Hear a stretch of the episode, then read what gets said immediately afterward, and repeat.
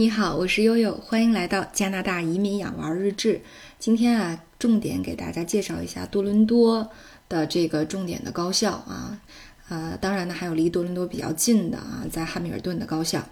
那么，呃，其实呢，众所周知，多伦多是加拿大最大的城市，也是北美的第三大城市。那么，作为一个热门的留学地，各种因素你都能在这里轻易的找到，比如说，呃，多元。文化的生源，对吧？比如说充满活力的文化盛典，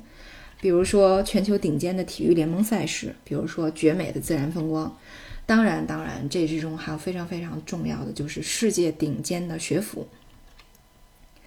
那么，呃，在之前的节目里面，悠悠也曾介绍过啊，加拿大是一个多元文化并存的国家，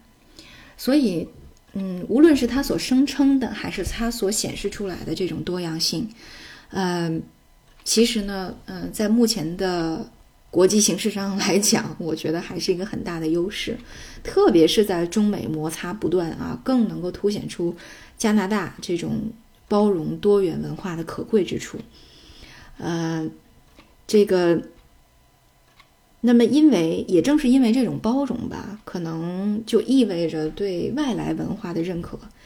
呃，意味着。更容易的社会去接纳，那么也意味着这个国际留学生，呃，能够更纯粹的在这里学习世界领先的前沿科技，对吧？跟随诺贝尔奖获得者的老师们钻研学术。那么以前像我们在英国留学的时候，它有一个叫学生满意度调查，那么加拿大这边呢也有一个类似的调查，去反映叫学生视角啊，student view。那在这个指标里面，有很多学生都讲说，都强调了它是一个包容的，叫 inclusive，然后是一个丰富的，叫 diversified 的一个多元文化的城市。那么在这样的城市里面，有很多学生强调，你可以去看很多地方，你可以去做很多事情，你还能够见到形形色色的人啊。他们认为这都是多伦多会让他们觉得十分有魅力的一个非常非常重要的原因。那么，在呃多伦多的顶级学府中，其中排名最高的啊，呼声最高的，也就是多伦多大学啊，University of Toronto，也简称叫 U F U of T。那么，呃，二零一九年，它在 US News 的全球排名呢是排到了第二十名。这个学校啊，一八二七年就成立了，是根据英国乔治四世颁布的皇家宪章所建立的。那么也是殖民时代上加拿大最早建立的高等学府之一，嗯，它是一个研究型的大学，那么会把研究呢作为它呃这个成就的基石，以及它未来发展的一个核心，呃，而且呢，这个学校拥有社会各界以及校友的大量的捐款，他曾经公布过一个二零一四年到一五年的统计啊，当时就已经达到了十一亿加元。我想这也是呃为什么在疫情，呃就是爆发以后哈，这个加拿大政府宣布，那么给低收入的这个呃这个人民，那么每个人补贴两千块钱这个加币，啊每个月补贴两千，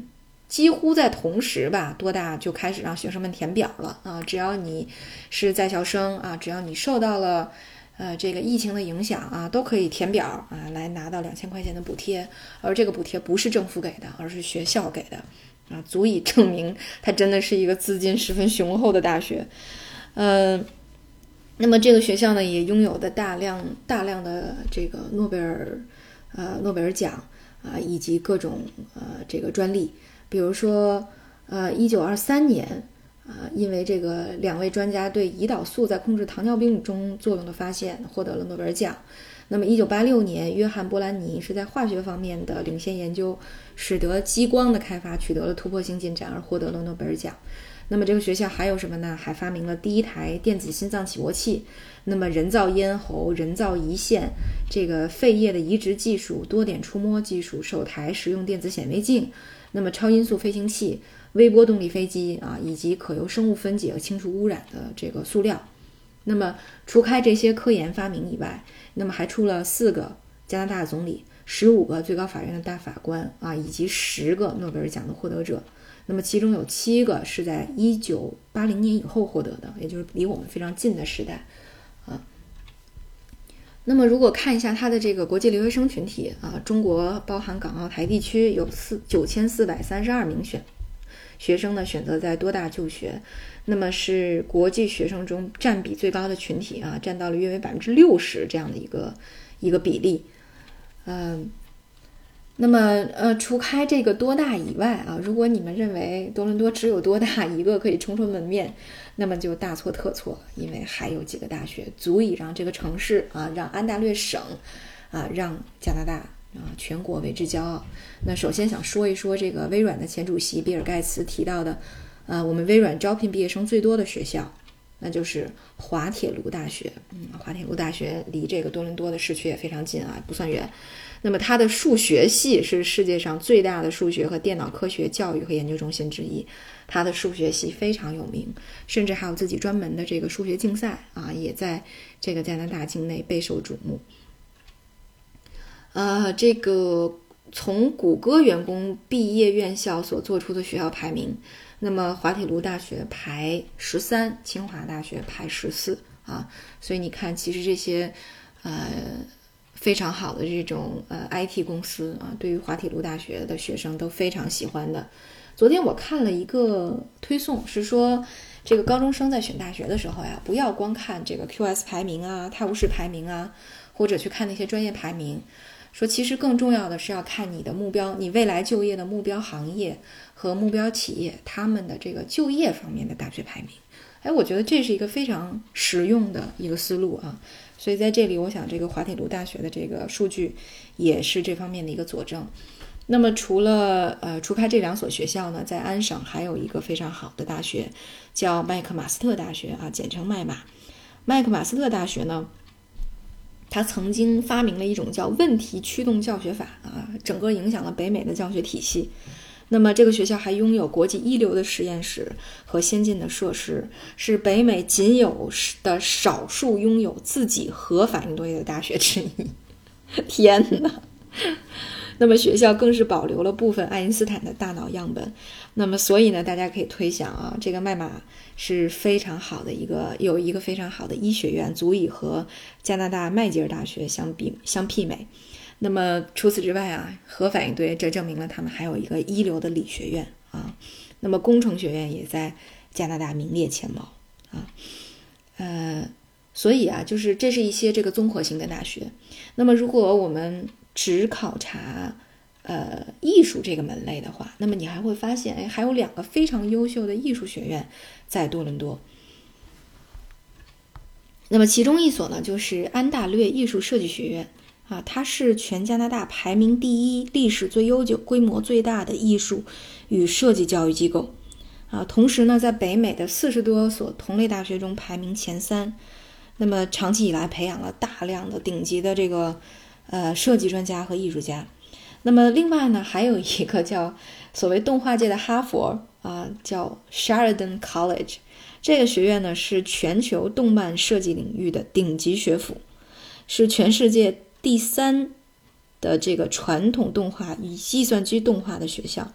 那么这里呢是动画设计师的摇篮，动漫专业的排名是世界第一的啊。这个学校的毕业生曾多次获得奥斯卡提名，在美国好莱坞供不应求，所以大家可以看一下。如果从就业作为导向来讲，这个学校的这个艺术设计专业是非常非常好的。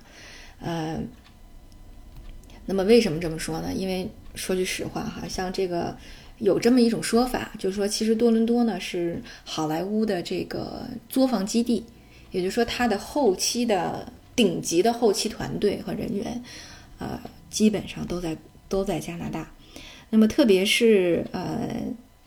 可能作为一个佐证吧，在九十一届奥斯卡金像奖上，那么其中呢有一个奥斯卡的最佳动画短片。是以多伦多华人移民故事为剧本的，叫《包宝宝》，我不知道大家看见看过没有？很多这个小视频里面都有过这个推送，《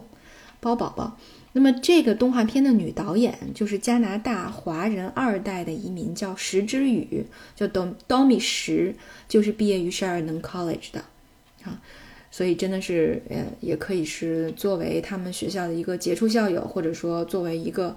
啊，这个对多伦多啊，这这个充满了嗯艺术气息的城市的一个佐证。嗯。那么，呃，之前的节目里面有提到过。那么近几年来加拿大啊，特别是多伦多留学的学生越来越多。那么去年的调查也显示，百分之九十五的留学生会向他们的朋友或其他人来推荐啊，到加拿大来留学吧。哎，这也是悠悠想在这个节目结尾说的话。可能，啊，在疫情过后和美国比起来，